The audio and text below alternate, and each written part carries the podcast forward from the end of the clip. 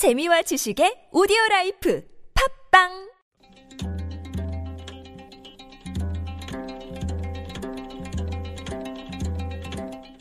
한문학자 장유승의 길에서 만난 고전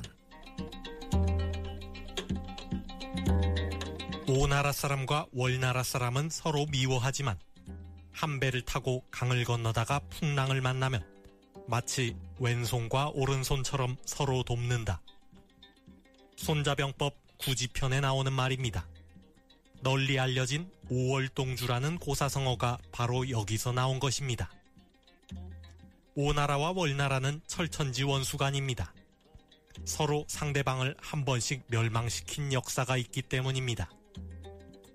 그런데 이렇게 사이가 나쁜 두 나라 사람이 한 배를 타고 가다가 풍랑을 만나면 마치 한 몸처럼 서로 돕는다는 것입니다. 여기서 나온 고사성어가 하나 더 있습니다. 동주공제입니다. 같을 동, 배주, 함께공, 건널제. 같은 배를 탄 사람들이 힘을 합쳐 함께 강을 건넌다는 말입니다.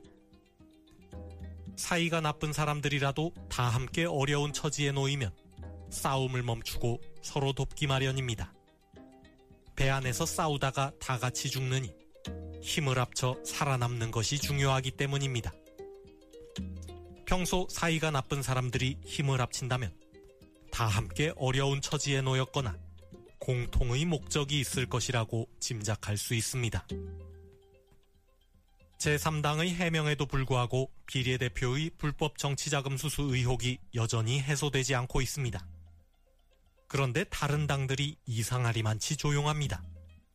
평소 같았으면 강력히 비난했을 텐데 모두 비난을 자제하며 관망하고 있습니다.